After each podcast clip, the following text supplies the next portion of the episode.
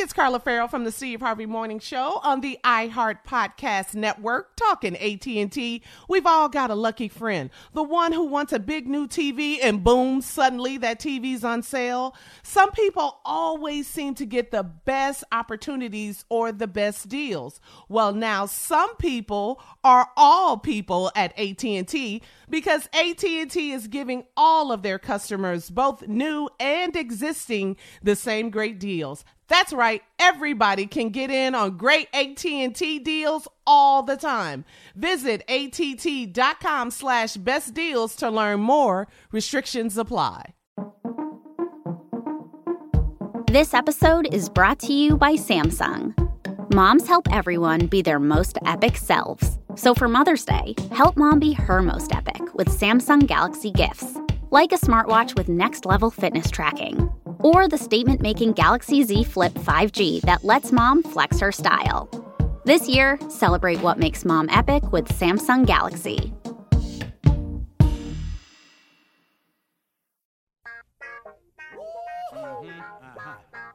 Y'all know what time it is. Y'all don't know, y'all better ask somebody. Hat on, suit on, looking like a dapper dog, giving them up. Dressed like $1 million bucks, diamond things in his cuffs. Mm-hmm. Y'all tell me who could it be but Steve Harvey? Oh, yeah. Everybody listening to me. Mm-hmm. Put your hands together for Steve Harvey. Put your hands together. Oh, please. Steve Harvey. Oh, listen. Steve Harvey. Why don't you join me? Yeah, yeah, yeah.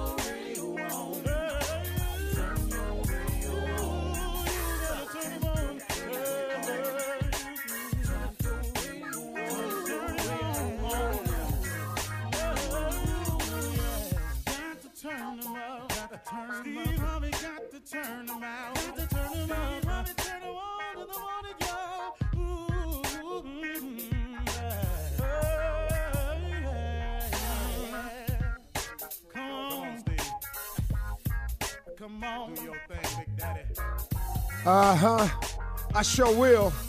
Good morning, everybody. You are listening to The Voice. Come on, dig me now. One and only, Steve Harvey. Got a radio show. Well, okay, here we go. You know, what's important, what can be a huge part of your success is if you find a balance. If you find a balance in your life. That's been very important for me. And I've really never phrased it this way until now, but I was kind of thinking about it after my wife and I. I mean, we set up one night recently, man, for hours. When I tell you we talked for hours. Now, listen, the conversation started as an argument. Well, it started as a conversation that turned into an argument. That turned into a therapeutic conversation. You know, we just had one of them, and it was ours. But my wife and I, we have a very unique way. If one of us starts to raise our voice, the other one just says, "Hey, okay, now we're not going to accomplish anything like that." So we go, "Okay," and that's usually me, cause a man, the one anger that we gravitate to quickly more than the other ones, instead of the loving, caring, sharing anger. We see men know how to deal with anger really well because we know what it means. I'm mad now, that's what I am. Out of all of that, what I really learned was you got to find a balance in your life. You know, I often come on here, and this is kind of an inspirational moment of the show, and I I try to remind people about that most important relationship between you and God. And that's the apex of it. That's the top of the crown. You got to form the relationship with God. If you don't, everything else struggles. It's hard to be a good husband without God. It's hard to be a good family man without God. It's hard to be successful without God, man. It's hard to get through this thing called life without God. So that's clear.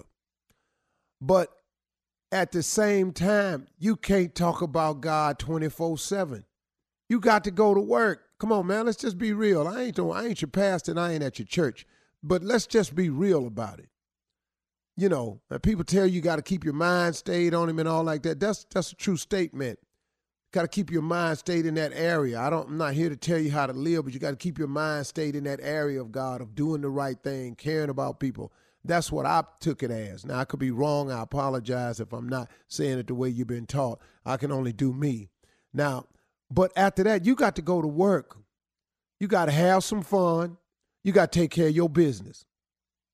And that's the balance you have to find.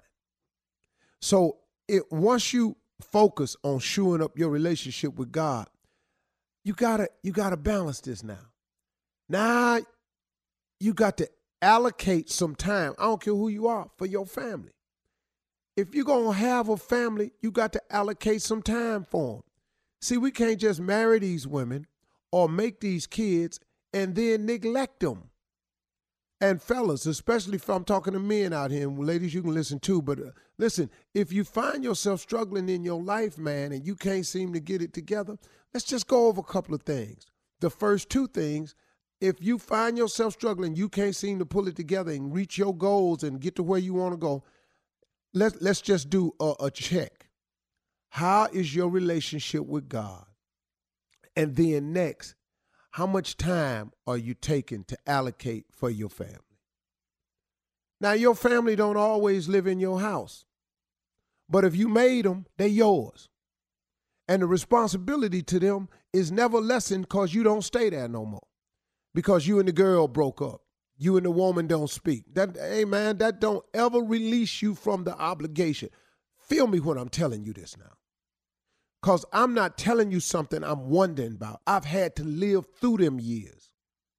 So two things you can start looking at. If you're not where you want to be and you ain't really solid, you can't figure out why you keep spinning your wheels. Have you just done a random inventory, man? Have you just checked on your relationship with God? Have you checked on the time you're spending dedicated towards your family, your children that you created? If them two things is out of sync, man, that I can tell you right now, you can go on and get to explaining yourself away just like that. Hey, man, how come you ain't where you want to be? Well, because, man, I really ain't. Well, if you really ain't, then you really ain't. The third thing is you got to allocate the necessary time for your business. You got to handle your business. All of this, man, is the way it works. And the order is God first, family second. Then you got to handle all your business. But as men, this is what we do. If I don't handle my business, I can't take care of my family. True statement, but if your business is in front of your family, you out of order. Now, that's all we talking about now, ain't it? See, that's all we really saying here now, fellas. You know, I mean, come on, man. You know, let's have a real conversation about being better. You know, if you done created these children, you got to handle your business.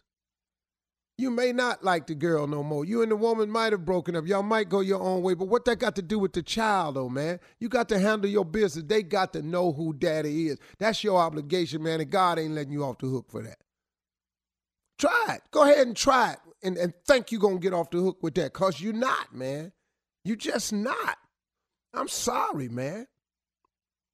Dog, Steve, why you coming like that? Because I did it like that. I did it, man. I was over here trying to reshape my life, get myself up on my feet. When I was homeless, man, and trying to come back, man, I thought I had to take care of me first and then so I neglected caring about them kids. Man, that ain't how it worked, man. God kept his knee on my neck for a long time for that one right there till I finally learned the lesson. Hold up, man. Put these phone calls in. Go spend some time. Do something. And it started turning around for me. You know, I can't be there all the time because I am out here on the grind and the hustle. But at the same time, man, some more phone calls, some more letters, some more ha-ha he-he's, something. Then take care of your business, man. You got to work hard to be successful. You know, sometimes I don't put that in there. I just live it and I expect my sons to emulate that. But I got to talk to them all the time. How hard you got to work to be something. It's an all-out assault on it, man. If you got a target in mind, you got a goal, you got to wake up every day trying to get there. And you can't get tired of it because it never ends. You're going to always be this way. That's how life is designed and set up. You got to be a hard worker, man. If you're always looking for some time to chill and, man, I want to go do what I want to do, you ain't going to make it. In order to be successful, you have to do a series of things that you're uncomfortable doing. And work is the thing that most of us are uncomfortable doing. It's so much easier to chill. Man, I wish I could kick back with a cigar, man, all the time. But I can't, man. I can't because I got to work. Then the last piece of the balance piece is you got to take some time out to enjoy yourself. But if you ain't where you want to be, you ain't got a lot of time to enjoy yourself. Quit thinking, man, that this balance is even. It's a whole lot of God, a whole lot of family, a whole lot of business, and a little bit of chilling. The chilling can't be equal to the family, the business, or your God. If the chilling is equal to any of them, you ain't gonna make it. Quit chilling, man, and go to work like a man. Do what you're supposed to do. Work on your family, work on your relationship, work on your God, work on your business, and then when you chill, you might not chill as long, but you sure gonna chill bigger. You're gonna ball bigger, baby. You're listening to the Steve Harvey Morning Show. Ladies and gentlemen, undivided, all of it, full house. Yeah, Shirley Strawberry. Good morning. Carla Ferrell. Good morning. What's up, Steve? Junior. Morning, Unc. That damn J. Anthony Brown. Like I never left, but I'm back. Woo-hoo! What? What? And the fool. Yes, sir. Tommy Miles. In the building. See, that's more like the Tommy we know right there. Team Tommy, baby. He was a little off right here, baby. No my partner crying back up in here. You hear me? Right. He in here. Yeah. He in here. What is disloyal self, though? However you do it is good. Uh-huh. He in here. That's my partner. He live here. Yeah. Got that, that ain't what he was saying while you was missing that. He talking about me. What? Oh, man, how he enjoyed all the extra time to talk. Yeah. And, Ooh, yesterday's show was outstanding, Jay. They trying to break us up, and I'm not going to. But we're glad you're back. Welcome back, yeah, Jay. Welcome back, Jay. I really, though, I was a sad occasion. I went to a funeral. Two of my friends committed suicide. Real talk. Really? What? I'm sorry, Jay. They got married. Seriously, I'm joking. Jay. Okay, see, that's too much. Jay. I wasn't worried about it at all. I was gonna ask you, was they together? Oh gosh, Steve. No, really, they I was gonna ask you. You knew immediately, huh? Oh, I knew right. I was gonna. My next question was, was they together? Oh, Lord. Really, Jay? Congratulations, House and Karen. That was It's the best wedding I ever been to in my life, really. Wait. House got married? Yeah, House got married. House got who? Again? No, House. No, House. House got married again? Yeah, House got married. Mm-hmm. So Jay, did it make you feel like you wanted to jump the broom? No, it wasn't that damn good. Wait, hold on. You ain't talking about House. Yeah. Yeah, my buddy. House, dog. Uh-huh. Randy Greathouse? Yeah. You man, he been over to the show. Yeah, hold up, dog. Was House on Fire Heartbeats? No, not. No. No, you ain't. He been over to what show? He came over to the Steve Harvey show. You sitting in the audience. Yeah. Oh, no. It ain't the House. Man. The House I used to play golf with. Oh, no. Oh, no. Oh, that's true. I'm thinking about. I went to his wedding in Myrtle Beach. In fact, I did two things I haven't done in a long time. Yeah, that's what I'm thinking. Wedding. Yeah. And I ate some chicken. Oh, that's right. You broke your vegan diet. No, man. You back, Jay? How was that chicken, though, Jay? I backslid. You were crazy. How was that chicken? I ate chicken. It was, Tommy, it was so damn good. No, but when you whisper it, when you whisper it. I know what you're talking about. It was like I left a long lost friend. It was so damn good. I know exactly what you're talking about, man. I ate chicken. The skin and all, the bones, everything, man. The bones? You ate the bones? I ate the marrow. The bones, the pepper. Didn't you say, Steve, you're a vegan until your next But you can't be a vegan down south. It don't even make sense to go down there with that. All right, we'll come back with something funny. We're going to play a little comedy roulette since Jay is back. We'll be back at 32 after the hour, right after this. You're listening to the Steve Harvey Morning Show. Coming up at the top of the hour, our special guest will be former President Obama and White House advisor Valerie Jarrett. We're going to talk to Ms. Jarrett about her brand new book, Finding My Voice, My Journey to the West Wing and the Path Forward. But right now, it is time for something funny. Jay, please step up to the mic. Comedy roulette, baby. Mm-hmm. Since we have four comedians on this show, Julie's a comedian. Yeah. Tommy's a comedian. Check. I'm a comedian. Check. Steve's a comedian. Check. And what we do is we take four subjects, we put them on the wheel, we spun the wheel. Where it stops, we can make it funny because we're all comedians. Junior's a comedian. Tommy's a comedian. I'm a comedian. And Steve's a comedian. And you're stupid. And so we can make it funny. And the reason we can make it funny is because Junior's a comedian. I'm a comedian. Tommy's a comedian, and Steve Harvey is the king of comedians. Work his nerves, Jay. Work his nerves. Hey, man, if you don't spin this ragged ass wheel, spin the wheel. Let me give you the categories, Steve. This guy back. You're about to be in a long conversation when ... That's a good one. Stuff you say to people who have on an ugly Easter outfit. Okay. Wow, Easter's coming up this Sunday. What food you can eat hot or cold, and something you wore to school and hated. Oh. Spun it. Oh, spun the wheel, Shirley. Yeah. Turn that Junior's thing. Comedian, I'm a comedian, Tommy's comedian. Well, it better be funny then. Whoa. It stopped on stuff you say to people who have an ugly Easter outfit. Okay. Just in time for Easter. Let me go first. Here we go. Oh, my God. You put polka dots and plaid together. How did you do that?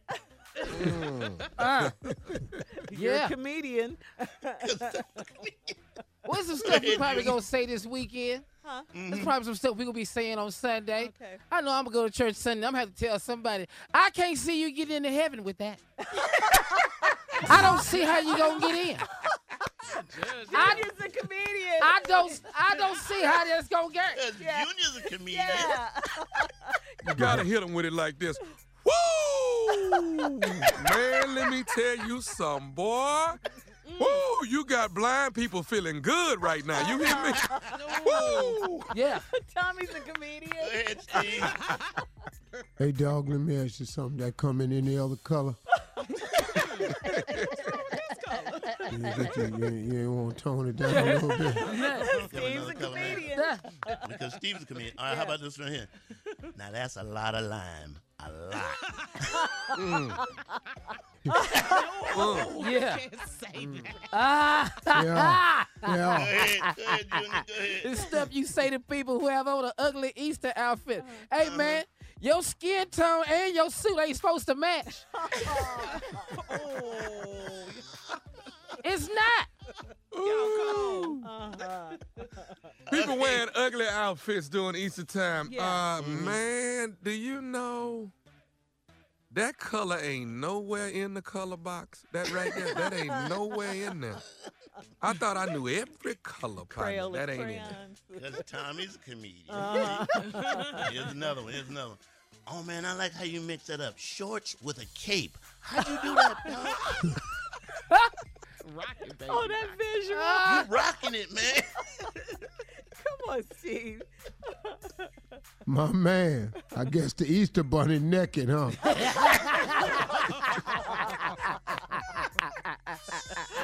That's funny. Junior. you say to people who have on ugly outfits, hey man, what you doing? Pimp service is at 7. Regular colors is at noon.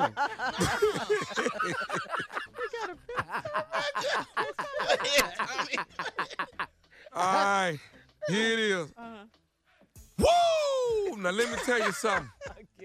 That'll make Jesus come down off that cross right there, boy. That right there.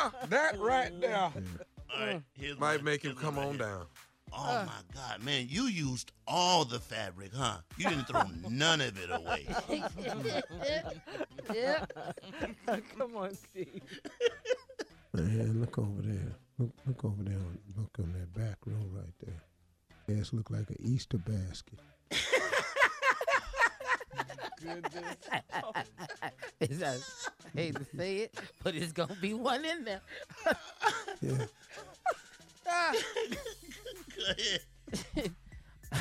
All right, I like the way the auntie did that. Hey, look over there. Don't his suit look just like when TV when it go off?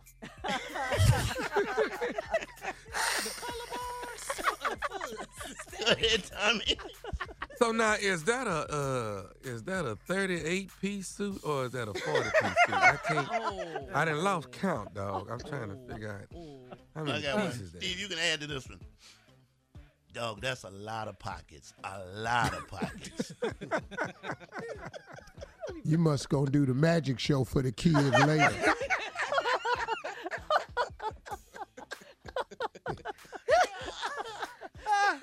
Pull a rabbit out of one of these pockets. You pull a rabbit out your pockets, your ass everywhere. Oh, goodness.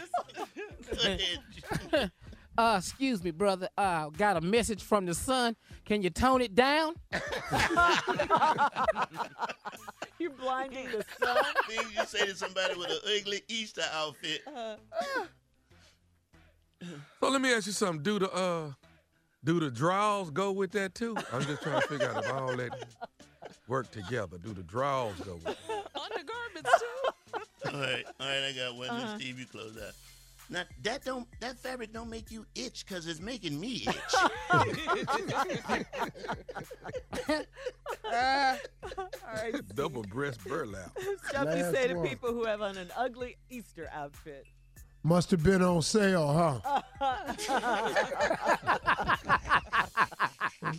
Let me add to that, Steve. Yeah. Because that jacket's kind of young on you, man. Yeah. Must have been on sale. You guys. I can't wait for Sunday. Some people ain't going. We're going to see all of this, though. We're going to see all of it. Yeah. You're going to see all of that, right? Yeah. All right. Coming up next, more fun. The nephew in the building with Run That Prank Back right after this. You're listening to the Steve Harvey Morning Show.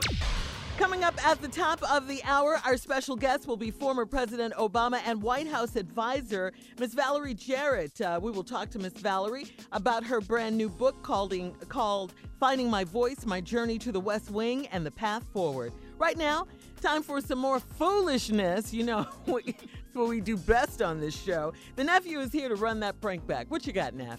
The ring. The ring. You are stupid. It's about the ring.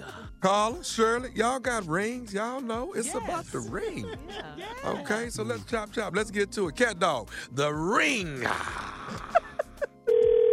Hello? Hello, I'm trying to reach a Denise, please. Yes, this is she. Hi, Denise. My name is Gavin. I'm actually the head jeweler here at Diamonds. Hello. How you doing? I'm good. You brought your ring in, what was it, last week? I actually wasn't here, but you gave it to one of my salespersons. Yes. And you wanted to get it resized as well as get it appraised, correct? Yes. And you don't have to tell him I did that. I do the appraisal on my own. Okay. Wow. Okay, listen. I actually did resize the ring. And first of all, let me be the first to say congratulations. When is your wedding? Thank you. I'm getting married in September. Well, congratulations to you. Thank you. Listen, I don't know how to tell you this. Now, as far as the appraisal is concerned, I've looked at your ring over and over, and this ring is probably worth maybe $50. Excuse me? I've been in this business for over 20 years. But you know what? I'm confused on what you just said. And I understand that. What I'm trying to explain to you is that I've been in this business for over 20 years. I've seen so many different pieces of jewelry, and this is something that you buy late night on an infomercial for $19.99. This is a cubic zirconian stone, and the gold is not real at all. It's like gold plated. Wait, you lost me. You lost me. As much money as my man make, and as much money as my father is putting down on his wedding or has put down. And you're going to sit up here. I understand everything you're saying, but Denise, honestly. No. What I need you to do is hold on. Wait. I need you to hold on because we need to call Victor. Wait, man. No. First of all, I can't. Wait. No, sir. Wait. Slow. Hold the phone. Hold on. Can you slow down for a second? Because I need you to hold on because we're going to get you on the phone, okay? Wait. What are you trying to do? Sir, I need you to repeat to what you just said to me. Okay, man, that's all I need you to do. In the middle of personal stuff, man. You in it. It's personal now. So I need you to hold on, okay? Oh, she calling her man. Okay, thanks. Hello? Victor, hey, I need you to listen to this jeweler that's on the phone. I want you to hear this that he just told me. Wait, hold on. What's the problem? What you mean, what's the problem? He going to tell you what the problem is. Go ahead on, sir. Go ahead on. Who's this? Hello? Yeah, who's this? All right, my name is Gavin. I'm from Diamonds. And actually, your fiance, rather, she brought her ring in to actually be resized. Yeah. And we also did an appraisal on the ring for her, and actually, the ring is estimated to be only in the worth of around $50. Mm-hmm. $50. $50. That's what the man said. Hold on, Denise. Well, sir, obviously there's some sort of mistake, sir. Now, what you got to say about that, Victor? Hold on. $50. That's got to be some kind of mistake. So, what'd you say your name was, sir? My name is Gavin. I work here at Diamonds. I'm the head jeweler here. I've been here for 20 years. Yeah, and there's no way that ring is worth $50. I know what I paid for it, so obviously there's some sort of mistake. Mm-hmm. There's not a mistake. Right. I've been dealing with jewelry. I've seen it. I can pretty much look at a ring, but I actually went into detail on this one as I do all of them. And, sir, I promise you this is probably maybe between $40 and $50 before it's worth is concerned. No, absolutely not. That's impossible. I mean, how is that impossible? He's the jeweler. You heard him say he's been doing it for 20 years. So how is that impossible? I don't understand that. Like, all the money that my daddy putting down on this wedding, and you're going to pay $50 for a ring? You bought a cheap ring, sir. No, I did not buy a cheap ring.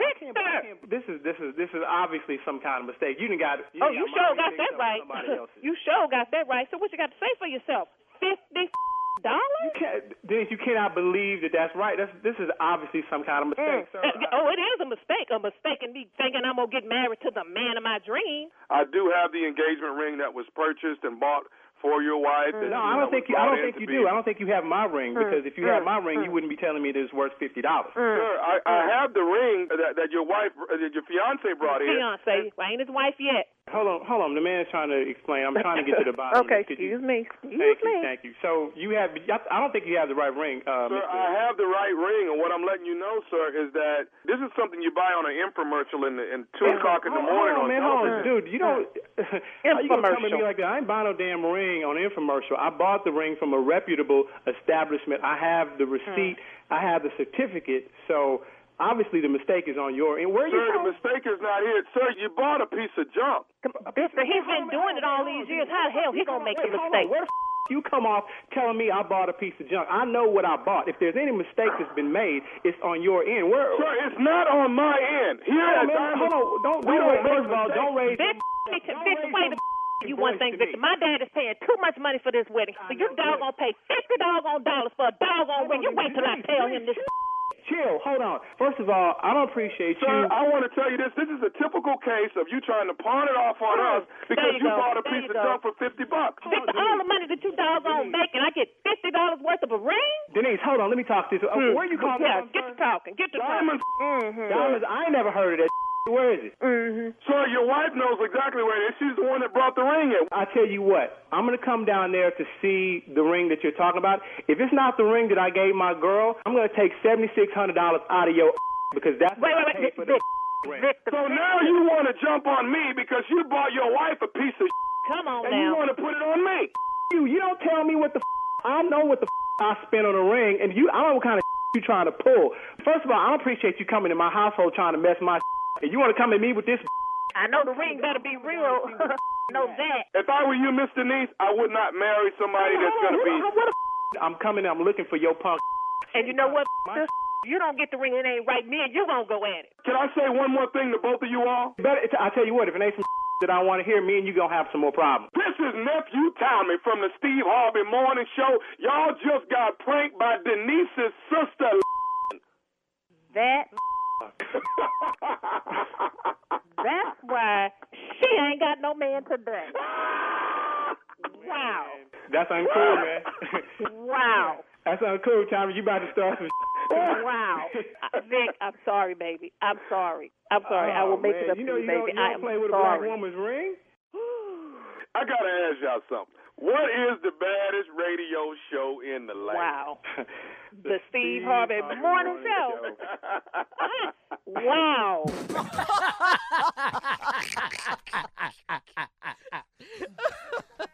All right, thank you, Nephew. Coming up at the top of the hour, Valerie Jarrett will be our special guest right after this.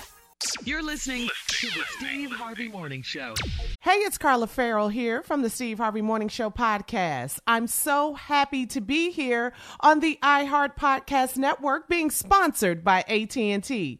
The discussions we've had on this show have made me think about my stand on some issues. These are voices and messages that need to be heard and shared.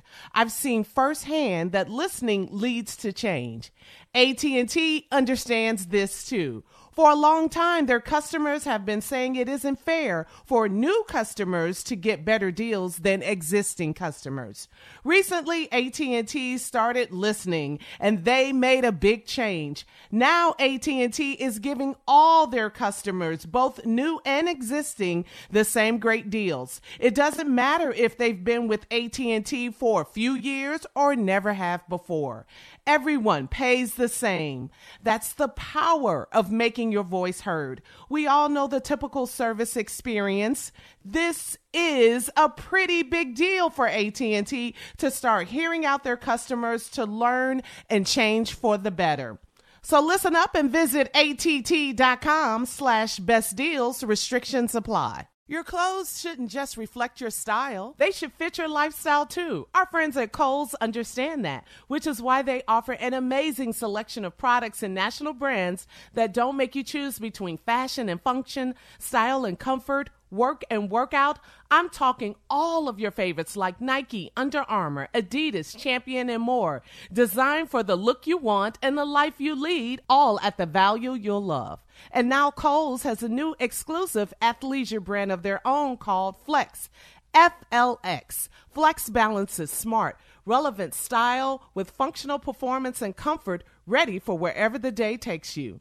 And you know, Kohl's cares about sustainability, which is why the entire Flex collection is made using sustainable methods and materials. So you can flex your style, flex your body, and flex your impact on the world. Very cool. So when you want to look good, but you need it to be easy, effortless, and affordable, Kohl's is the only place to go. Shop in store or online at kohls.com. All right, everybody, our special guest, as promised, is senior advisor to the Obama Foundation. She's also an advocate for social justice, former government official, and now a best-selling author. Her brand-new book is called Finding My Voice. It's my journey to the West Wing and the path forward.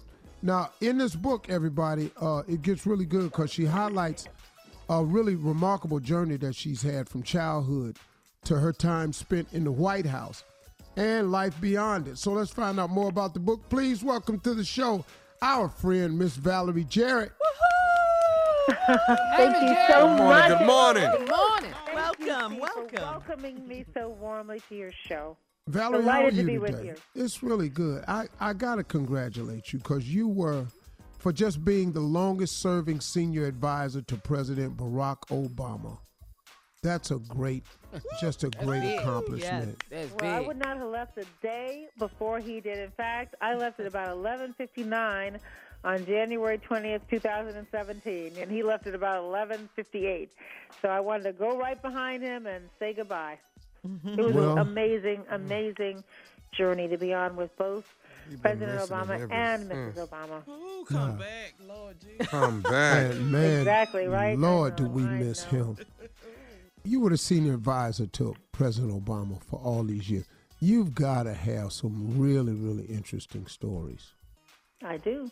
I do. It was an interesting 8 years, I can tell you that. That is for sure.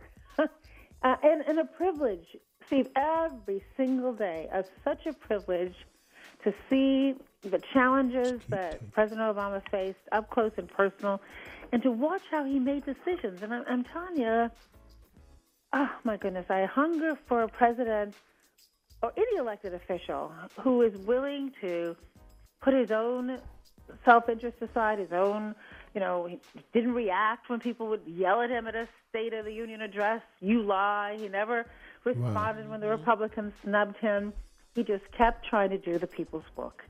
And I think that's a president we could all be proud of. And I'm just honored to have been a part of that administration. And so much of what I learned on the ground in Chicago, working for Mayor Harold Washington, the first black mayor of Chicago, where you are proximate to the people you serve, that taught me so much about service and that you should not ever lose sight of why you're there. And I've been so disappointed to see the Republicans just for years now forget about the people and focus on the politics. And you can't do that. And we deserve better. And the only way that changes is if we all get out there and vote. Yep. That's been a rallying cry for quite some time. And I think, I hope that people are sick enough to get out and do something about it. You know, we can beat this electoral system. You know, yes, we really can. We just got to vote. So we have to do it, and not just for the president, but it matters who's your mayor, who's on your city council, your state legislature, your state's attorney, making decisions about prosecutions. It all matters, and we have to change the culture. And you know, Mrs. Obama and I started this new organization called When We All Vote, nonpartisan, but just designed to change the culture so people appreciate, particularly in the black community, people sacrifice so much for us to have the right to vote. None of our children should get a pass on not voting. When they are adults, they need to vote in every election their entire lives. Absolutely. And so do we. We got to vote. We got to be the example for our children. So tell me this, Valerie. What's the takeaway? When people are reading Finding My Voice, what do you want the readers to get from this memoir? Steve, I started out shy, painfully shy. I started out insecure, where I didn't even listen. I didn't trust my own voice. That's that quiet one inside of us. And when Harold Washington was elected mayor of Chicago, I was practicing law at a big, fancy law firm. Miserable. I was in the middle of a bad marriage.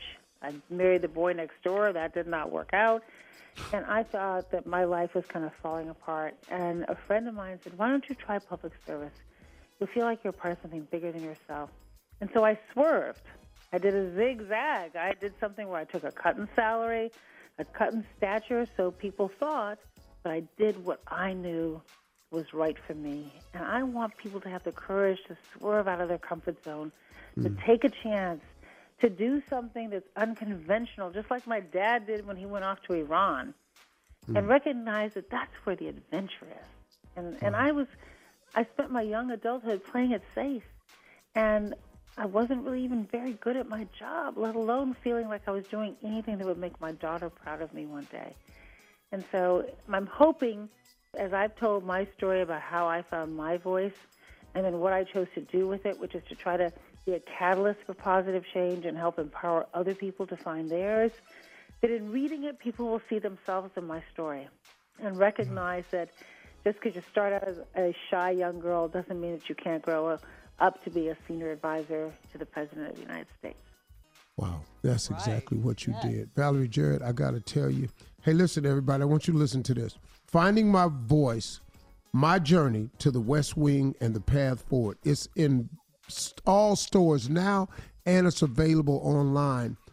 I want the book because I'm in a period in my life where I gotta do something different. You know, and I just want to hear, because I like hearing people who stepped out of their comfort zone to go do something else, because that's really what I'm thinking of doing. And I just want to, you know, it could probably be some enlightening encouragement in it for me and for all of you out there, because all of us, if you aren't outside your comfort zone, that's usually where success is anyway. So you're going to have to get out of it to make it. So Valerie Jarrett, right. That's the book, Finding My Voice, My Journey to the West Wing and the Path Forward. It's online and in stores now. Valerie Jarrett, we love you, girl. Thank you so much. I love you. Right back. Thank you so much. And hello to everybody in your listening audience. I just respect and love everything about you. So thank you for having me on. Ladies and gentlemen, Valerie Jarrett. Yeah. Right. You're listening to the Steve Harvey Morning Show. Well, yesterday it was all about Beyonce. Yes, wasn't it though? Beyonce delivered. It again, yeah, man. She did. I mean, she's always doing special things for her fans, and yesterday was no different. She delivered a special gift to her fans overnight. Queen Bee dropped a 40-track, did you hear me, 40-track live album to coincide with her new Coachella Netflix concert film, okay? It's called Homecoming, a film by Beyonce. 40 songs? 40 songs. It's some dudes in the basement right now. I can't finish that one damn song. How you let Beyonce do 40? Who does this? 40? 40. Hell, that's my age. 40 tracks. Yeah, Homecoming, the live album was released shortly after midnight to streaming services and includes a brand new song. The album was recorded at her 2018 headline performance at Coachella. That was last year, of course. Now, Steve, you're going to love this. There's a bonus track on the album. It's her cover of Frankie Beverly and Maze's Before I Let Go. Gotta hear it. Okay. You gotta hear it. She put a little New Orleans beat with it. I bought the album. I'm ready. Of course. all 40 tracks. We know you did. Yeah, all 40 tracks. Yeah. No. Wow. Yes. 40 tracks. In the car right now. Wait. Yeah. I haven't had a chance to watch the special yet. I plan to do that this weekend, of course, though. Yeah. Netflix and chill. Man, have you right seen after it? Friday, I'm off. Oh, yeah. I'm going to do some. Well, my girl will be back home. Oh, yeah. Uh-huh. Yeah, I watch it with the sound. We're gonna really lay around naked a lot, so. Okay. You ain't got special time. I'm gonna just be real with you. What time that's gonna be so I don't call? Yeah, so we don't pop up over there. Now. I'm telling your ass not to call no damn way. And you already can't pop over my house. Try it. Wow. Playing coming in with my eyes shut. Yeah. But congratulations, though, to Queen Bee, Beyonce. I mean, 40 tracks. 40. Damn. Yes. Yep. She's a bad girl. That's amazing. She said she ballooned up to 218 pounds with the twins, and she had to have an emergency C-section. These are some of the things she talks about. Which makes you bow down to her even more. Yeah, because she did that and then did Coachella the next year. Right, the next year. That's a bad girl, baby. Right, she had 8 months to get into Coachella shape, and she did it. 8 months, she did it. She said she didn't eat any carbs, any meat, any sugar, any fish. What'd that leave? Leaves. What's that? Leaves. Sunflower seeds. All right, coming up at 34 after the hour, when Easter speeches go wrong. Go wrong. Yes. Right after this. You're listening to the Steve Harvey Morning Show. All right, everybody knows that Easter is on Sunday, this Sunday, which means it's time for the kids to give their Easter speeches. Here's some examples, for when Easter speeches go badly, okay? Today, we'll have speeches by Little Jay, Little Junior, Little Tommy over there, and look at him over there. Hi, Little Stevie. All right, this first speech will be by Little Jay. Okay. Easter is more than just bunnies. Okay, Easter is more than just bunnies and candy. Uh-oh. I got boo-boo. Okay, that didn't go well. Okay, now it's time for Little Junior. Little Junior? He is not here. He has risen, just as he said. Hey, Ma. Hey, Daddy. Bobby, there's my other brother and sister that Daddy told me not to tell you about. Hey, y'all. There's a lot going on besides the fact that he has asthma. Okay, we need to have a speech by Little Tommy now. Come on up, Little Tommy.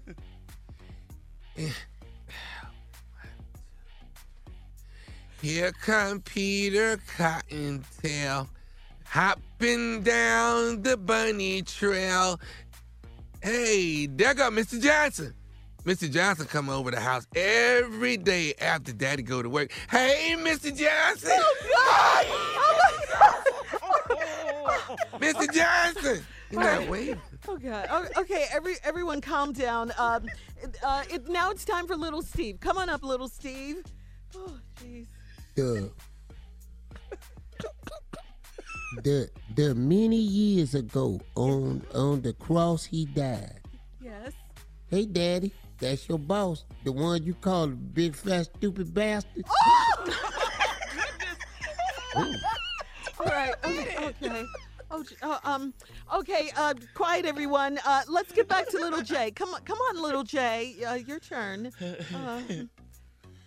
Okay.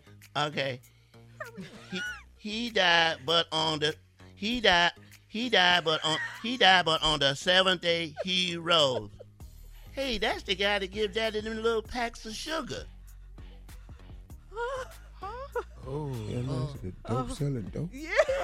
What in the world? Them little tiny packs that Daddy put in his pocket. Okay, moving. That's the guy. Hey. Okay, don't speak to him. Moving right along with our Easter program. It's time once again for Little Junior. Little Junior. Hurry up. He gave his life for us that we could be. Hey, that's the lady that comes out of the building that has dancers on it. And Daddy always give her money and says, this is for the baby. Hey, lady. Can we ever get through this?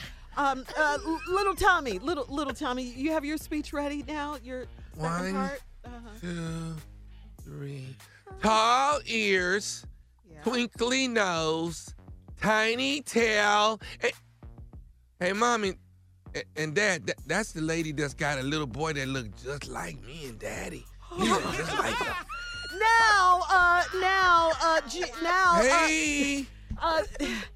We'll end it right here with little Stevie, okay? Well, we sure is going to end it with this one, because Easter is a day for dressing up. Hey, Dad, there go the man to give me $5 to stay downstairs to play video games. Hey, Mr. Carter, thanks for the money. They run out here for another $5 next Friday. Okay. Daddy, you don't know him. That's Mr. Carter. And that concludes... Daddy, why are you choking Mr. Carter? Happy Easter! Yes, that concludes our Easter program for today, ladies and gentlemen. Thank you, everyone. Come on, boys. My mama fainted.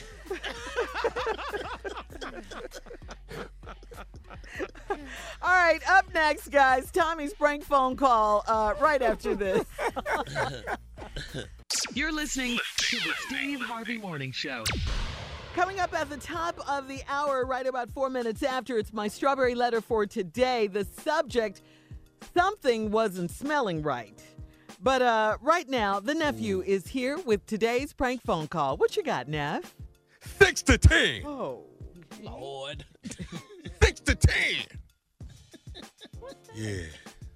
Got to be aggressive with it, y'all. You know what I mean? And loud, I guess. You got to be in prank mode. When you ain't in prank mode, it don't work right. But watch this right here. 6 to 10! Ooh. Yeah. All right.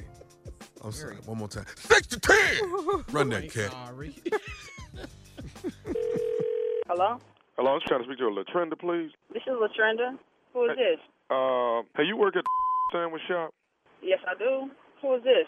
Okay, was you there? Did you work last Wednesday, like from 6 to close? Yeah, I work every Wednesday. Yeah, who is this? Hey, my name is Ralph, and I basically, looked around to try and get your phone number. I got a bit of a complaint. Ralph, wait. You calling me with a complaint on my cell phone? Who gave you my number? I've done the research to get your number, ma'am, and what I'm calling you about is while I was in there getting a sandwich and eating, I'm realizing that you came out of the bathroom without washing your hands. And when First of all, you need to be calling the corporate headquarters if you got a complaint. or you call that 800 number on the back of your receipt. Don't be calling my cell phone. Whoever gave you my cell phone, I'm going to whoop they. Hey, listen. The problem is that you coming out not washing your hands. No. The problem, I don't never come out and not wash my hands, first of all. I've been working there for 3 years. Okay. Don't be coming at me with no bull that I hadn't came out and not washed my hands. I guess you ain't been washing your hands for no 3 years. And you coming out, unsanitized, and this way you treating people. Hold on. First of all, don't be calling my phone talking about I ain't washed my hands. Like I said, I've been there 3 years. I've been employee of the month 6 times. Don't be coming to me with none of this bull. I don't know how you employee of the month. You must be the nasty employee of the month because you're coming out, you're not washing your hands. I saw you scratch your head and your face, and you ain't putting no gloves on. Who is? I always put gloves on my hands. You ain't have no gloves on there last Wednesday. I don't know who the hell you think you are, but don't be calling my phone with this. You need to be calling headquarters if you got a complaint. I tell you what, I'm going to call headquarters. I'm coming there tomorrow to see if you're going to be up in there with some gloves on or you're going to come out there out of the bathroom again with the same thing. Come on up there. I'm going to be there from 6 to close. And I bet you if you come up there tomorrow, I'm going to make a sandwich out your. You going to do what? I'm going to make a sandwich out your. Who you think you talking to? Yo, you said your name was Ralph, right? Don't be calling my phone with this. Hey, let me tell you something. All I'm saying to you is this right here. If I come up in there tomorrow and find out you ain't got them gloves on, you gonna mess around and get whooped. You gonna whoop my? You gonna whoop 6 to 10? I'm gonna be up there from 6 to 10, and I ain't gonna call nobody. I ain't calling my brothers, my cousins, my uncles, or nothing. I'm gonna whoop you by myself. Excuse me, you finna try to take on a man? I'm gonna whoop your by myself. That's what I said. You need to get your little nasty behind in the bathroom and wash your hands and put one of them nets on your hand so you don't be coming up there some people food like that. Bring your on up there. 6 to 10, you know where I work. 6 to 10, and I'm gonna whoop your.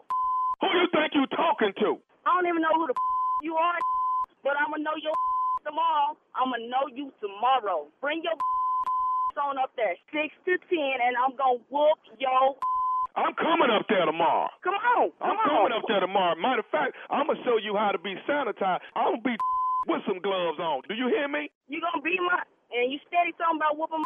That's cool. Bring your up there, and we gonna see who's gonna get their whooped. What kind of man is you, anyways, to be talking about fighting a woman? You a what you call me? A b. I'm coming up there to see you tomorrow. Is you gonna be ready when I get up there? What kind of you anyway? Gonna call up here talking about you gonna fight female over some hand wash? Bring your and I'm gonna show you what it is. 6 to 10. I'm gonna be here at 6. Matter of fact, I'm gonna be there at 5:45. Bring your up here before I clock in, and I'm gonna whoop your. Who you think you talking to? I don't give a. You gonna talk to bring up here tomorrow 6 to 10. You gonna see what's up. I got one more thing to say to you before I come up there tomorrow. I don't give a you got to say. I don't care. I'm gonna whoop your. Say that. I got one more thing I need to say. What listen to me. To what? Are you listening? What? This is nephew Tommy from the Steve Harvey Morning Show. Who you? You say who? This is who? Hey, this nephew Tommy from the Steve Harvey Morning Show. Man. You just got pranked by your coworker. Man, you man. See, man, y'all got me, man. That's all right. 6 to 10 tomorrow. I got something for her. She gonna have to watch her back every hour. Every hour on the hour. I got something for her. I ain't gonna hurt her, but I'm definitely gonna do her in tomorrow. Believe that. Was you ready though? I was. Hell yeah. I was gonna whoop. Go, man. You don't even know what you had in store for you. You was going to have your uncle come pull me off, and that probably wouldn't have been enough either. Hey, I got one more thing to ask you, baby girl. What is the baddest radio station in the land? You already know, the Steve Harvey Morning Show. Six to 10, baby. Come on down. Come on down here. 6 to 10. I'm here. I know. Come on down here. Come on. I gave you my hours. Yeah. Come on, Cletus. Come on. 6 p.m. Yeah. I start. Yeah. I usually come in 5 minutes early, wash my hands. Mm. play too much, nephew. All right, y'all, check it out. Knoxville Civic Auditorium. The nephew will be there along with my boy Bruce. That's Friday. That's this Friday, y'all. April 19th is going down. That's Good Friday. Good Friday. The nephew will be in the building. And then Virginia Beach Comedy Club, May 2nd through the 4th. They all laying in the cut. I'm on my way. Now, Uncle Steve, check this out. Texarkana. Texas, Arkansas, right there on the border. The nephew going to the Texarkana Convention Center. Now, Unc, tickets are on sale, Unc. In Texarkana, if you know, we got a lot of older people that don't want to go online and get no tickets. They want to physically go buy their ticket. So, Unc, tickets on sale at the Miracle Closet and also at GQ Fashion. Right there. Miracle Closet. Yeah, come on. Because after you get it out of there, that's how it's going to look on.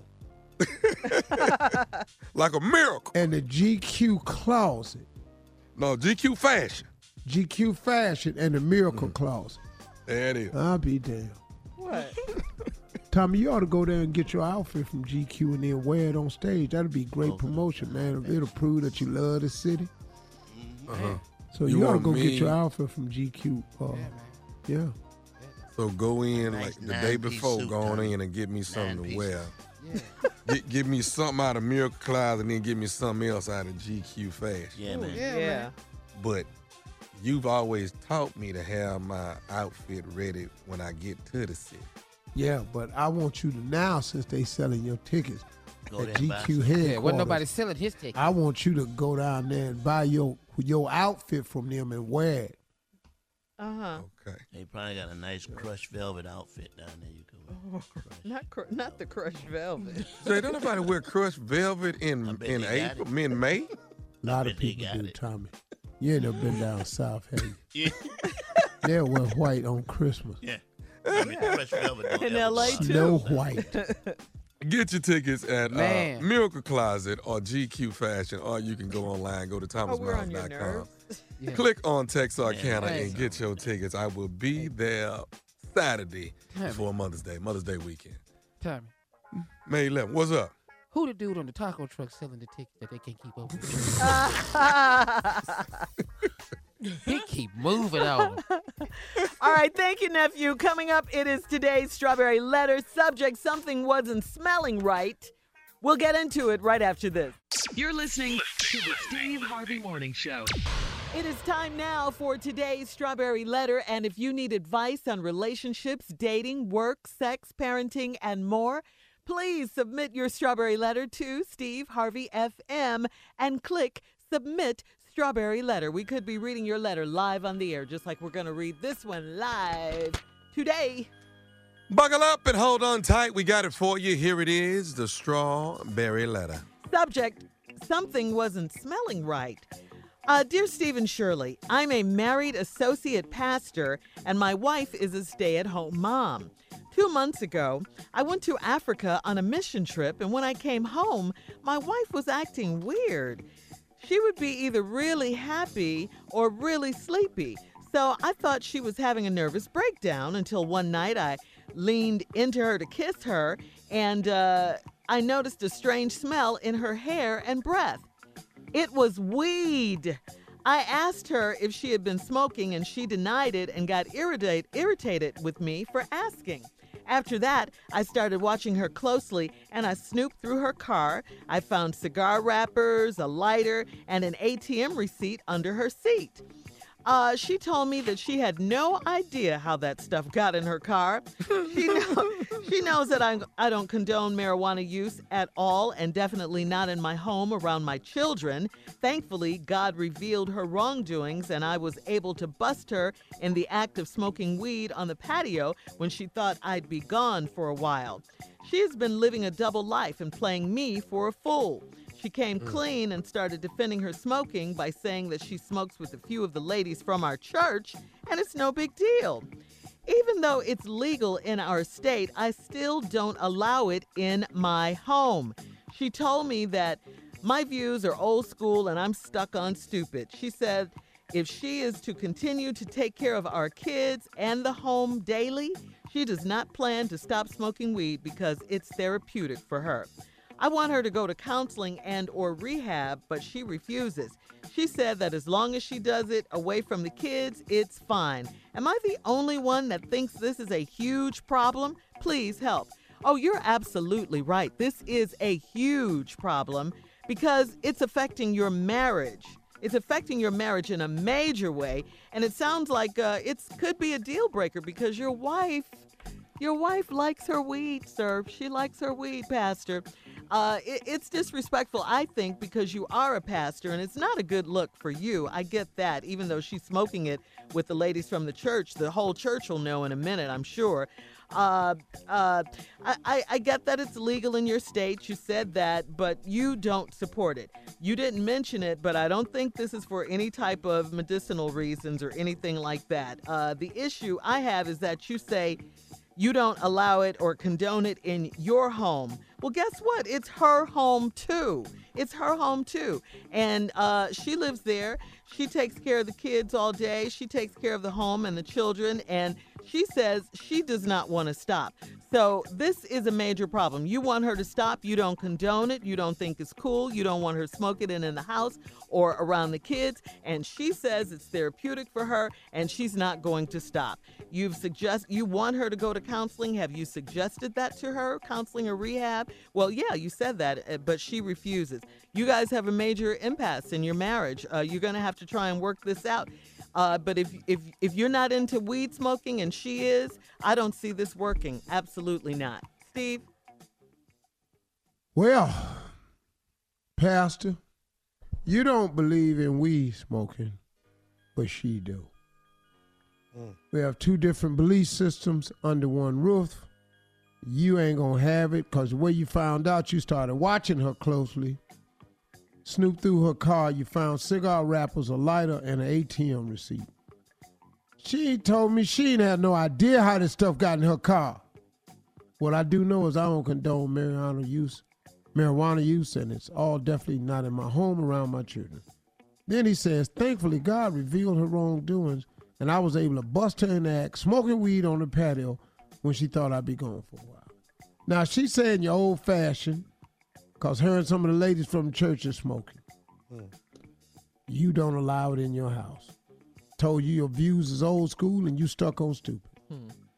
Then she told you if you want her to continue to take care of them damn kids, she going to have to smoke weed. What she said. It's so now let's get into why she got to smoke so much weed. Let's talk about your sermons, Pastor. Mm. Are they good sermons or are they them sermons where people go, man, what time is it? The game is on. So I'm thinking, I don't know, man.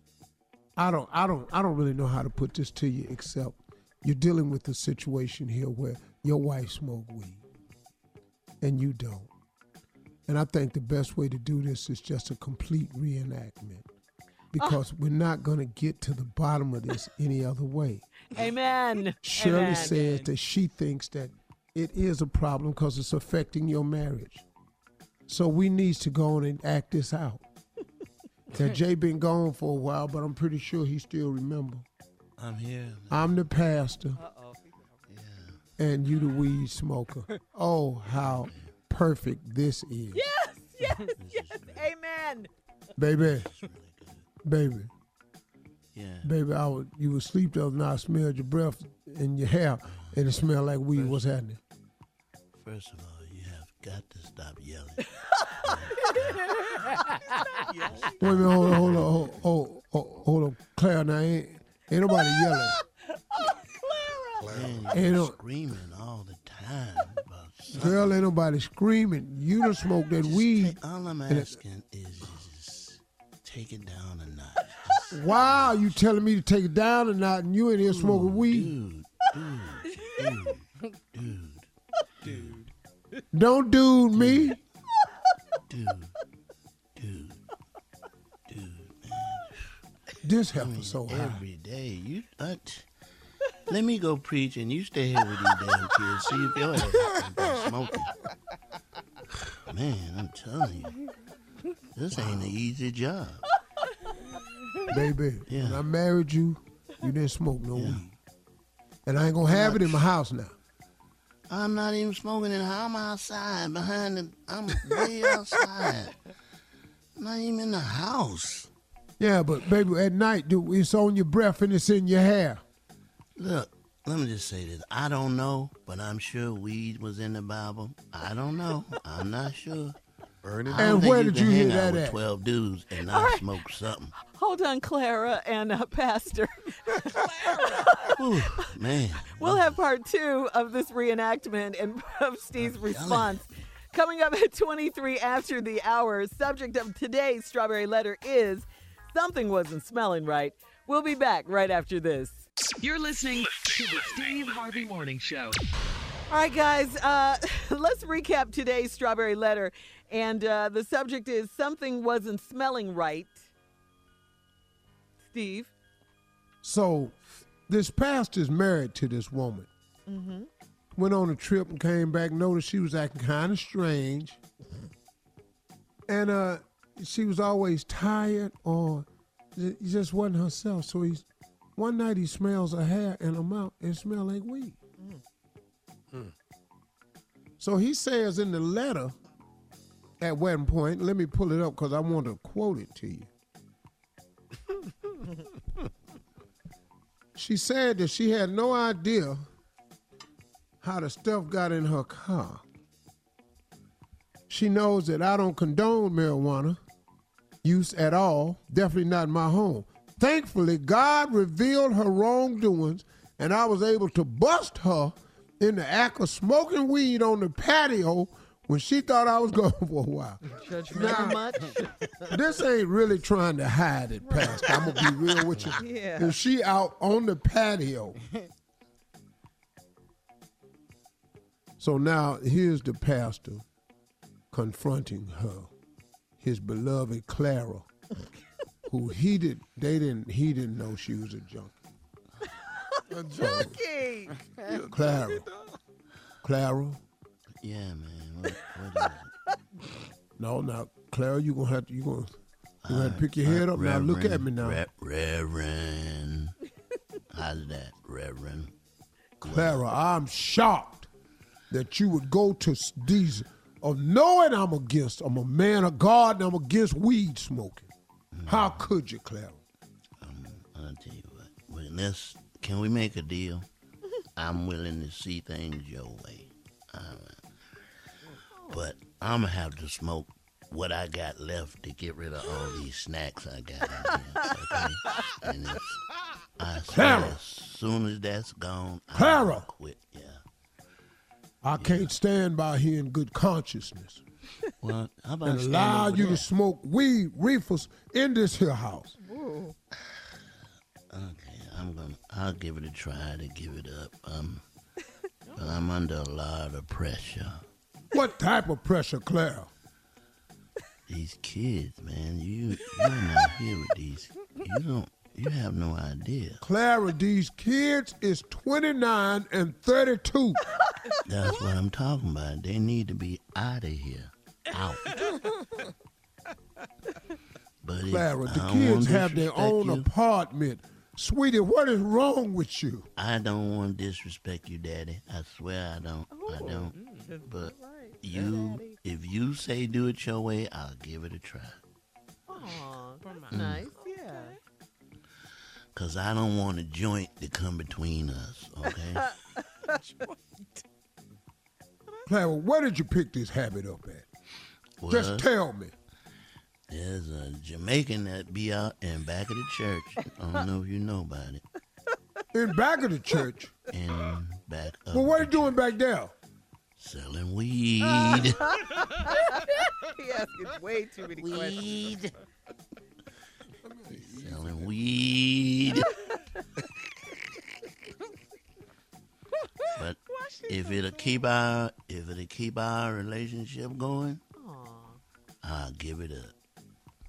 But I gotta finish this last little bag I got. Well, how much is in the bag? How many reefers can you make out the bag? I'm gonna be honest, I got about 2 pounds left. What? As soon as I go through that, Clara, 2 pounds of reefers? What in the world? Where'd you like buy that much? That's distribution. Them charges. You just making it sound like a lot. That's just a weekend's worth of weed. Is he killing your body? Go back to Africa. Oh my God! A weekend's worth 2 pounds of. Yeah. I got religious weed too, man. I got walk on the water. I got some of that. You got some walk on the water weed. I got some holy roly. Wait a minute, hold it back up a little bit, Claire. Mm-hmm. Where did you find some walk on water weed? The Jamaican in the back of the church. Booyaka booyaka. I got some booyaka booyaka. Can you get Jamaican on the phone for me? Oh. No problem. Hold on. Hello, man. Why you want, man? Why you want? Do you sell Reeves' products to Claire? No, man. No, me not sell her nothing, man. Me run a tab. She not we don't sell it. She running a tab. Oh. So build up. How much she owe you? By $7,000 now.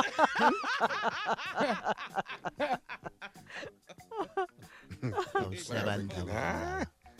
But because it's your wife, I let her go and I argue with her.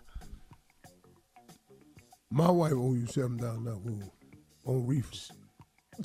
$7,000 in weed, man.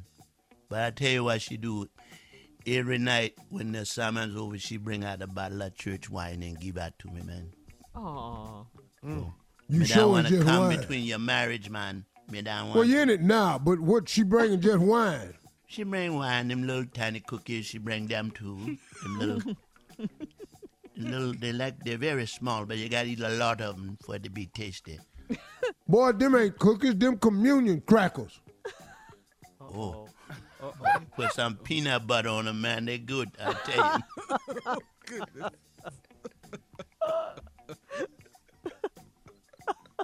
goodness. I'm tired of talking to you because that's going to get both sick of hell. You got to go, man. Talk to you later, man. All right, guys, we got to get out of here. Listen, you can email us or Instagram us at Steve Harvey FM if you want to comment on today's letter, or you can check out the Strawberry Letter podcast on demand. Now, coming up in 10 minutes from the talk, it will be our girl, the one and only Sheryl Underwood, right after this. You're listening to the Steve Harvey Morning Show. Coming up at the top of the hour, Carla's reality update. But right now, Steve, from the talk, it is our girl. Ladies and gentlemen, Sheryl the Pearl Underwood. The Pearl. You better say it, Steve Harvey. Sheryl my the taste Pearl kidney. Sheryl the Pearl. Good. That's right. Is that my main man, J. Anthony Brown? Is that J. Anthony Brown? What up, Sheryl? How you doing? Jay. What? Uh-huh. Stop playing. I need my suit for Easter. Man, stop playing. I told you I need the 6 buttons on the vest with the double-breasted jump. Stop playing, Jay. He can do it. You know you be making them suits. Yeah, well, I think I'm about a 38 long, Tommy. So you know what I'm saying? And I need it wide in the stomach. Stop playing, Jason Brown. Wide in the stomach.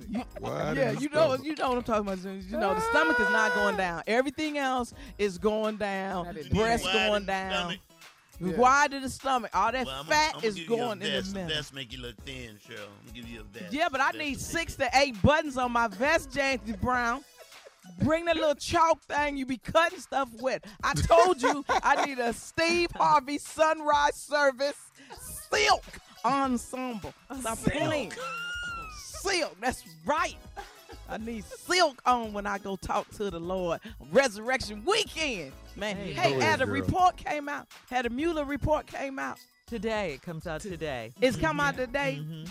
Man, listen, that dude did the same thing long time ago when H.W. Bush was in the White House. He sure did. And he Didn't he cover for him? Jay covered for him. I'm in the Republican Party. I know all the inside stuff. He gonna cover for this one. And the only way we can get him out of office, we need to vote him out of office. And I don't give a doggone if Bernie Sanders is number 2. And what's his name? Buttigieg? What's his name? Buttigieg. It's still speculation. Buttigieg. Well, I like him. I mean, too. As a young dude, but he got some racial issues he got to deal with. You know what I'm saying? Got some gentrification issues he got to deal. See, we got to look at everybody. I'm still going for Joe Biden and Kamala Harris. That's the money team right there. That's the money. What, y'all ain't for Joe Biden? He hasn't announced formally yet. Joe Biden has issues too, Cheryl, though. Anita Hill and Westy. The stupid Democratic Party is calling him on everything. That's true. Yep. The Republicans would never do that. Nope. They never. Double down on everything. We want to win by any means necessary. That's why we let this sucker be in our party, Donald Trump's, with his children. And you go to Africa as many times as you want to, and it ain't going to make us feel better about you. And we want our reparation money. We got a list of everybody that got reparation money. See, I done switched my side on this one. We need our coin for reparation. Everybody done got money. The Indians done got money. The Japanese done got money. And they should have. All the people should have got money. Don't be playing us talking about you want to put together a panel or something like that. What you gonna do? But I don't care what anybody do. Trump need to get out of office. I'm saying that as a Republican, need to get out of office. I don't care how many bars he get up there. Roseanne Barr, William Barr, whoever it is, that ain't gonna cover for him with this foolishness that's going on. Not on Resurrection Weekend. See, that just ain't gonna happen. But Steve, what was you finna say about Joe Biden's and even President Obama say it's a circular fire squad, y'all just shooting at each other? How stupid is that? They need to get together and back one person. What was you finna say, Steve Harvey? I wasn't gonna say nothing except that we're tragically making mistakes as a Democratic Party because now we're dogging Biden about his past behavior and you know, man, making him have to pay for something he did years ago, which the Republicans never do. Nope. They never do that, man. No. They let bygones be bygones. I mean, man, look at this. This dude, they don't care, man. They just and I'm telling you, man, everybody else has to pay except Republicans. They get together and they said, don't worry about it. That's right. And that's what they've done.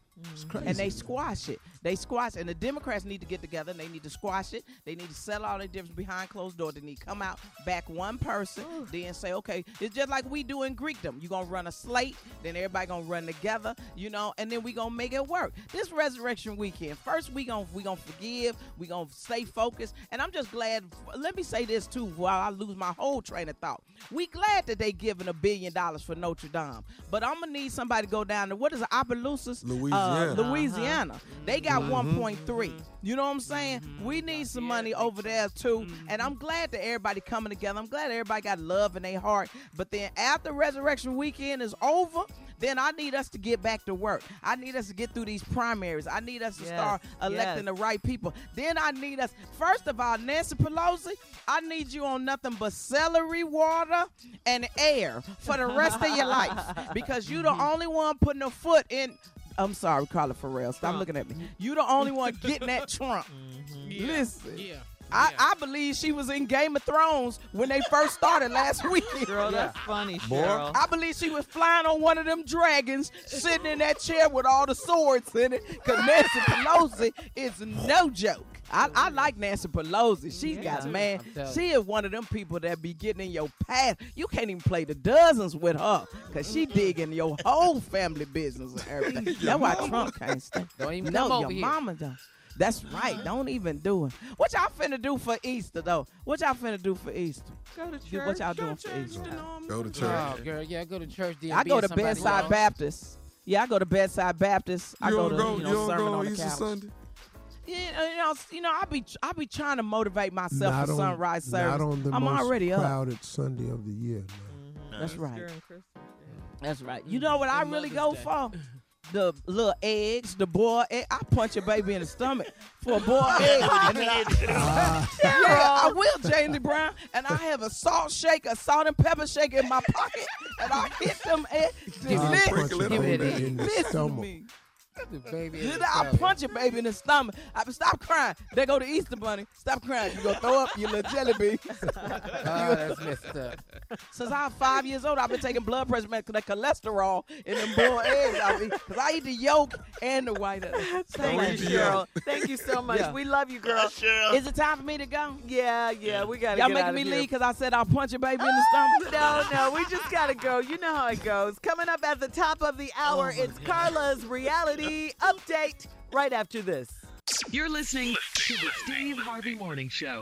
Hey, it's Carla Ferrell from the Steve Harvey Morning Show on the iHeart Podcast Network, talking AT&T. Here's a question. What's it like to feel lucky? We've all got a lucky friend. The one who wants a big new TV and boom, suddenly the TV's on sale. They drive around town and boom, suddenly the perfect parking spot is right there. It's a great feeling when things go your way. And now AT&T is giving everyone that I just lucked out feeling every day. Good things shouldn't only favor the few, and AT&T gets this. So they're making a big change and giving all of their customers, both new and existing, the same great deals. That's right, all. New customers, existing customers, that means everyone, everybody, whatever big, juicy AT&T deal you see, you can jump on it. And that beats a good parking spot every day of the week. This is huge. Whether you've been with AT&T for years or just starting to think about switching, visit att.com/bestdeals to learn more. Restrictions apply. Hey, it's Carla Ferrell here from the Steve Harvey Morning Show on the iHeart Podcast Network, talking AT&T. We all want to be heard, and when we're not, it's frustrating. It doesn't matter what it is. Look, you order a sandwich with extra avocados, then you get the sandwich, nothing, nada, zip. Look, you and I both know extra avocados is a weird request, and extra avocados is even weirder. But that's not the point. You want to be heard. And when you're not, it doesn't feel good. But you know who is listening and making changes though? AT&T. They're doing whatever it takes to show all of their customers' voices are heard. So they're giving every customer, both new and existing, the same great deal. Are you hearing this? No matter if you've been with them forever or are you thinking about jumping over, every single person gets that same amazing deal. That means me. That means you. AT&T is listening to all of us.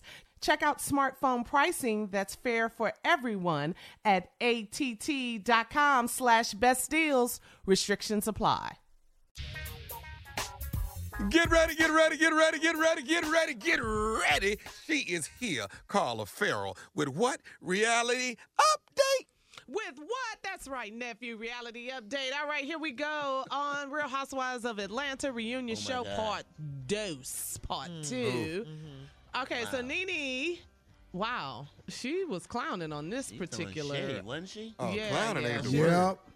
Yep. Listen to this one over here, Steve. Child, yep. Child, please. Listen, NeNe said that she and Greg may actually get a divorce.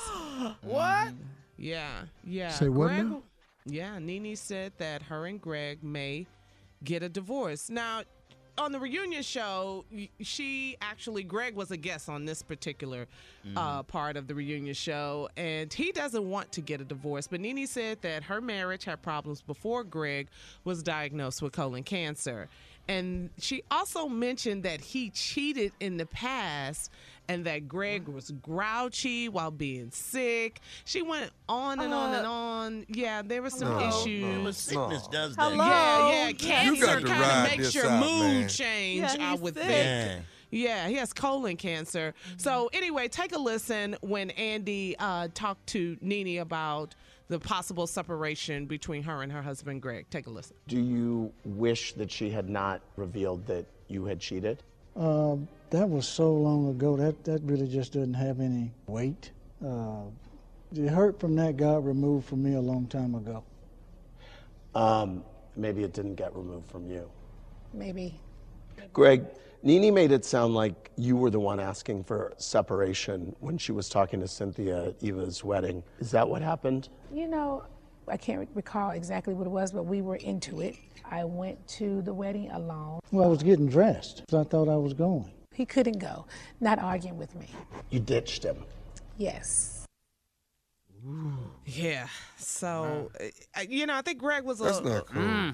A little uncomfortable about it, but he loves NeNe. TV, yeah. Yes, yes. And he talked about maybe NeNe kind of reveals a little too much. Mm-hmm. You know, I mean, they talked about that. They both got dirty laundry. They both do. They really do. Yeah, yeah. But he, you know, you're rooting for him. You're rooting for Greg to stay strong and to beat colon cancer. And I hope they work their marriage out. I really, really do. Moving on, NeNe was acting mean on the show. You know, she was mean. She was short. You know, with the other cast members on the show. And the new cast member, she's a friend of the show. Her name is Tanya. And she was introduced to the group by NeNe. And she says that when you become friends with the other ladies in the group, it's like NeNe will dismiss you. Oh. And so, that's what's been happening. Yeah, so Porsha and Cynthia kind of agreed with Tanya. Would you think so too, Steve? Go ahead. Hell yeah, because see what's happening is. See, let me help y'all. NeNe is what you call, you know, just one of, I don't know the name of it. One of them people where. Narcissist? Sin of attention. Yeah, narcissist. And see, narcissists are very close to the word narcotics. Okay. And see, once you get involved with narcotics, then it's just all about you. No you don't give a damn about your family or nothing. Thus the word narcissist. And so when she just wants you to love her, once you go get somebody else, she play you hard to the left. Because it's going to be about NeNe now. Yeah. Well, I have to say, I love NeNe. I like NeNe. I love her. Do. She has some issues, is the star though. Of the show. She really is. Yeah, she is. And NeNe, she kind of whispered to Andy that, you know, the women were working really hard for their peaches, trying to say, you know, they just coming after her on this particular reunion special. But she also talked about her behavior at the bi-wig party. You remember the whole closet gate? Oh, yeah. She had to explain her behavior. You remember when NeNe ripped the shirt off the cameraman, pulling him back so he could not film what was going on with her closet and Porsha and Kandi and all that drama. Well, who was in the closet? Kandi and Porsha. But NeNe admitted she had a natural breakdown. Did you say R. Kelly? He over there, too. You been in the closet? So, long story short, Porsha was very hurt by NeNe, just dismissing them. And she said, you know what? We prayed for you. We thought we were your friends. You know, we prayed for you. My family prayed for you. My man prayed for you. And then here you are treating us all like this. It just wasn't genuine. Take a listen to Porsha. She's really pouring her heart out to NeNe. Take a listen. We were there for you, and we genuinely prayed for you and your husband. Your main issue is you don't know how to accept the support from your friends. All of us. Yes. That is hurtful. Like, that makes me feel like any experience I have ever had with you was fake. So many times since we've been on this couch, which is brand new to me, that we are not friends. Okay? Yeah. So just understand what you're doing. You think it's all nonchalant and cute, but that it hurts because me and my fiance have prayed for you and my mother, all of us. And the fact that you would sit here now and give a big to all of us is very hurtful. What's your response? No response. No response? I can tell you that. You're just shut down. That's fine. I just had to break through the bullshit. That was irritating me. What's wrong? So what do you want? I thought she just poured her heart out to you. Well, what do you want me to say? She wants to accept it. If someone poured their heart out to me, I might have a response. Right. I don't know. Call me crazy. Well, okay, Carla. She bitter. She just bitter. Well, no response is a response. NeNe is just bitter. That is. Yeah, I don't think she's bitter. She just feels that they're attacking her and they're all ganging up on her. And every time they do a reunion show, It's always about NeNe did this, NeNe did that. Well, it was just like the one from last year. Same reunion show. It's the same. It's the same. Junior, you're right about that. Run the show from last year. These the same damn lines I heard last year. NeNe knows how to get you to talk about her. She knows how to keep her name out there. She is the star of the show. Well, but you know, she knows exactly what she's doing. Yes. She knows exactly what she's doing. She does what she wants to do. Yes. But if anybody call her on it, then you get, like she said, no comment. Well, you leave a man with cancer? Damn, that's cold. I thought it was tough. Death did us part, man. Yeah, sickness and health. You remember those vows. You're not even waiting until he gets well. Under God. Damn. So hit me up, social media, at Lips by Carla. Tell me what you think. Let's talk about Real Housewives of Atlanta. Was NeNe wrong for no response, and Porsha, you know, pouring her heart out? So just hit me up. We can talk about it. And also, there's some rumors on the show that they're going to shake up the cast of Real Housewives of Atlanta. Phaedra may be coming back. Kenya may be coming back. Shamari DeVoe may get demoted. Cynthia may be gone. It's all kind of rumors out there. And I heard Marlo is definitely moving up. And Marlo may get promoted. All right, hit me up at Lips by Carla. We'll be back at 20 after the hour. You're listening to the Steve Harvey Morning Show. All right, in today's trending news, you can pre-order your copy of the Mueller Report now on Amazon.com. Wow. Wow. Oh, we got to get that. We got to order that. No. We ordering that. Are you serious? Nobody want this. Yeah. Are you serious? Yeah. Mm-hmm. Now, will it be redacted? Yeah, it's going to be. I know it is. A lot of black lines, a lot of black lines through it. Officially subtitled, titled The Report on the Investigation into Russian Interference in the 2016 Presidential Election. Guess what? It's priced at $9.20. That's less than $10. Oh, okay. You know so many copies. Jeff Bezos is sticking it to Trump, man. Yes.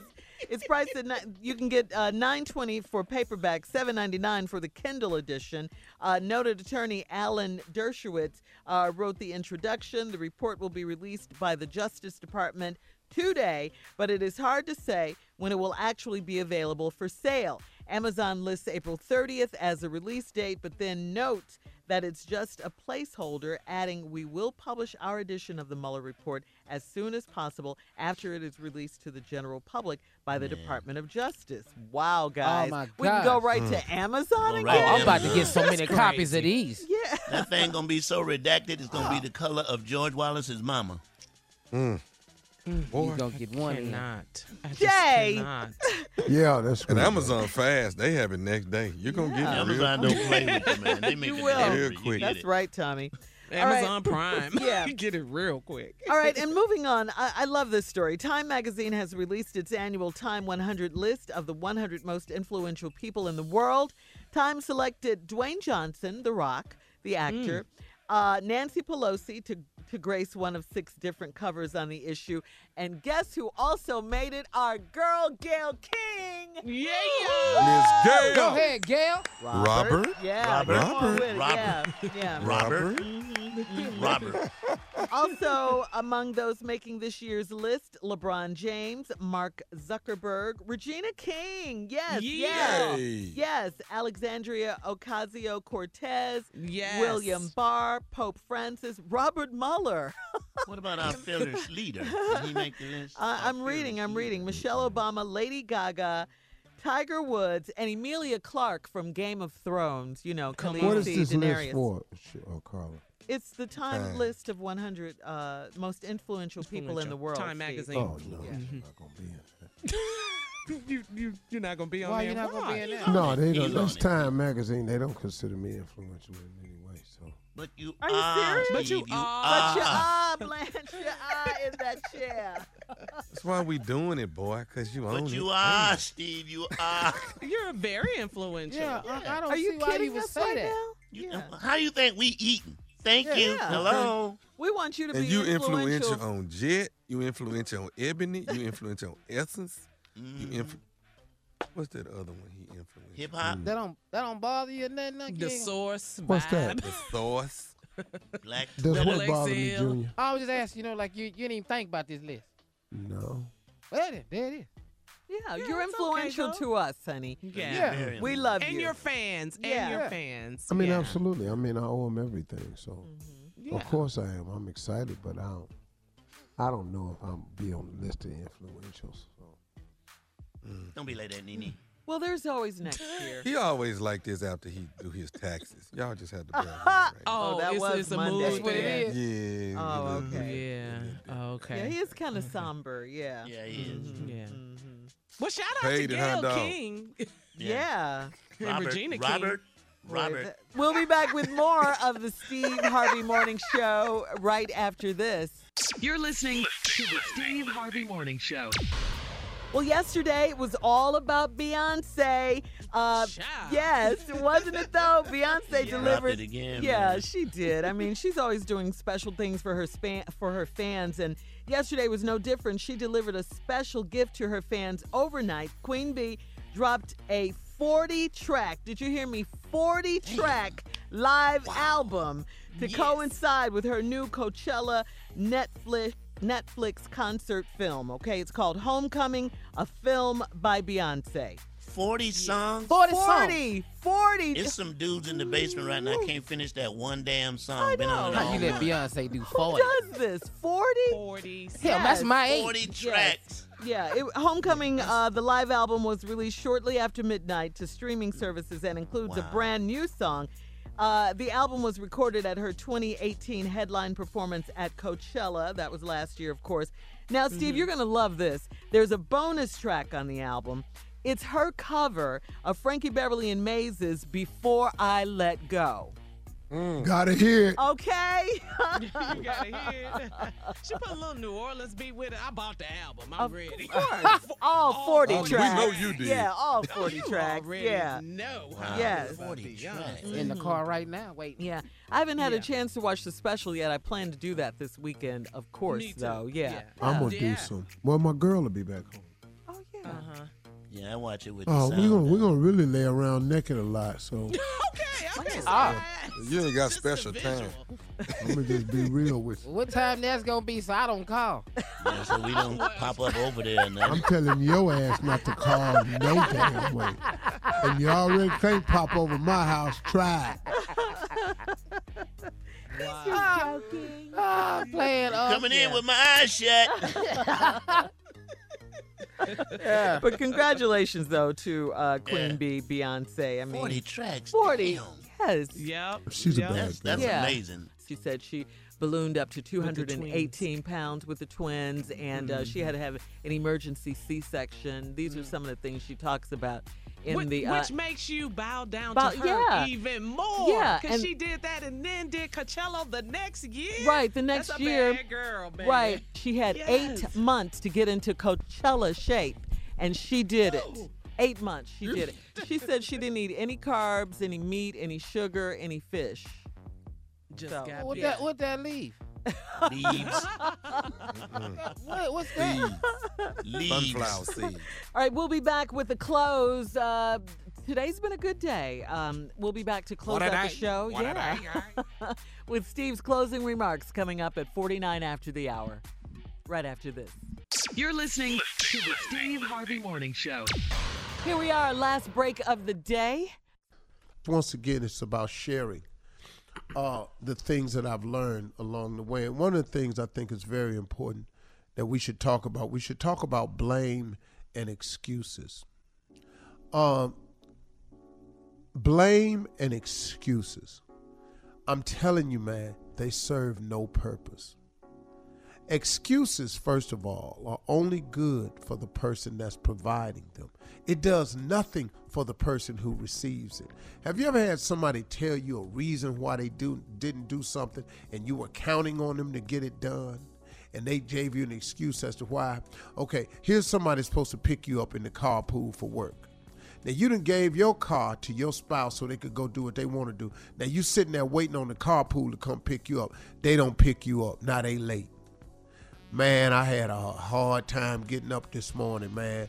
I'm glad, but I'm here, though. Whoa, man. That's an excuse. What do you mean you late? You had a hard time getting up. I'm sitting up here waiting on you to pick me up, and you come 45 minutes late. Now I'm late for work. See that excuse? that does okay for, I was sick this morning, I didn't feel up to it. That excuse works wonderful for you, but the person receiving the excuse gets nothing. You've got to remove excuses from your vocabulary and your walk in life. See, I don't really accept excuses from anybody in my camp. If you're an employee, you work for me, I don't do excuses because I don't give none. Today, for example, I'm not feeling real well.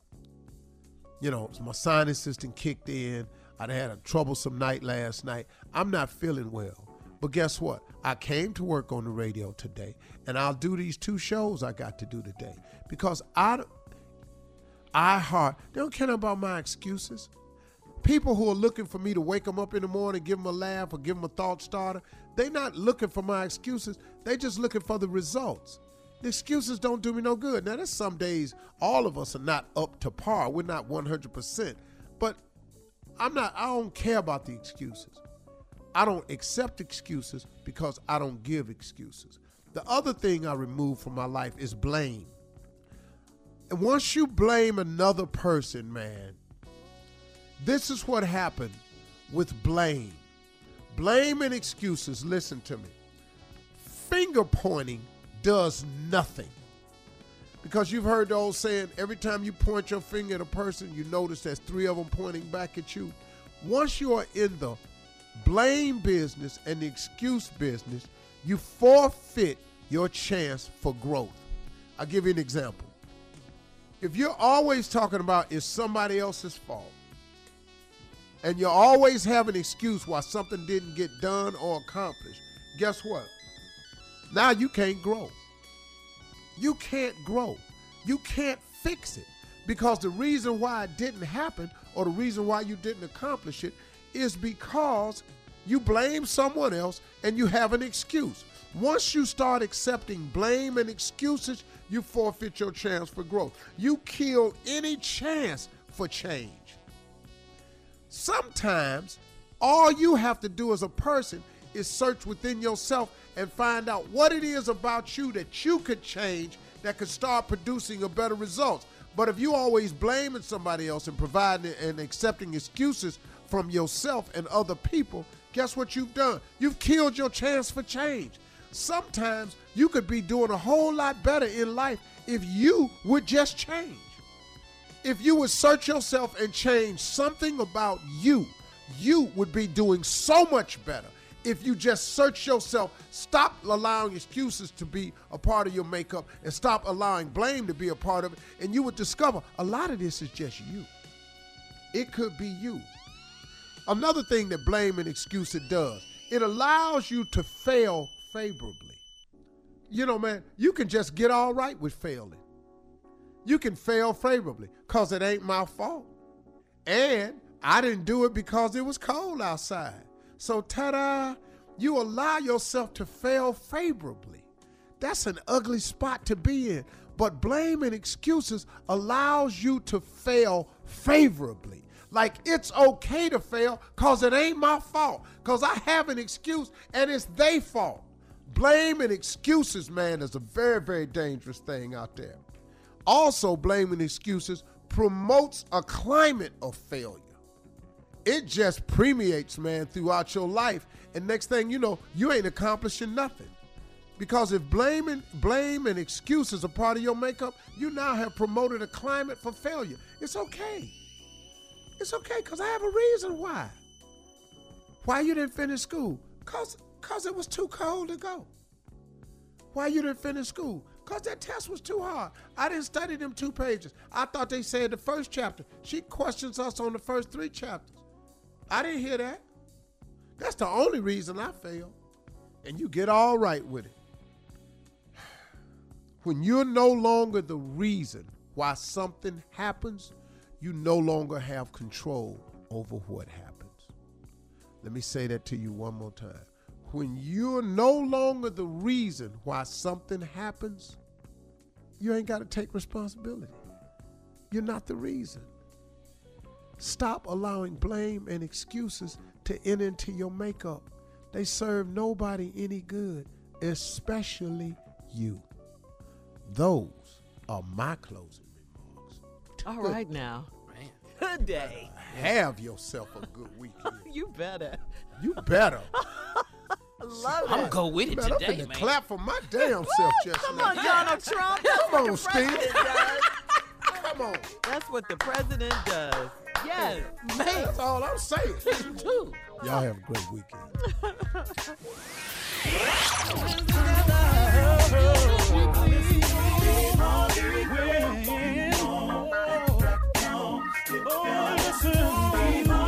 For all Steve Harvey contests, no purchase necessary, void where prohibited. Participants must be legal U.S. residents at least 18 years old unless otherwise stated. For complete contest rules, visit SteveHarveyFM.com. You're listening to the Steve Harvey Morning Show. Geico knows there are many reasons why you ride. From the exciting adventure of the daily commute to the peace of mind that Geico always has your back with 24/7 access to claim service and legendary customer service. But Pamela Mund had one reason in particular. My skin is extremely averse to most fabrics, except for the soft, buttery feeling of leather. Thankfully, I found my clan of leather lovers in the biking community. It's been life-changing. Geico Motorcycle. 15 minutes could save you 15% or more. Weight loss. It feels like a constant cycle, like my body's always working against me, pushing back on all of my progress. I learned that anytime I lose weight, my body tries to gain it right back. Finally, I discovered it's not entirely my fault. I know healthy eating and exercise are important, but they may not be enough. So I talked to my healthcare provider about whether a prescription medicine could help me lose weight and maintain it. Together, we made a plan to tackle this, a plan to help lower my risk of future weight-related health issues like heart disease. Join me and make a change for the better. Talk to your healthcare provider about treatment options to manage your weight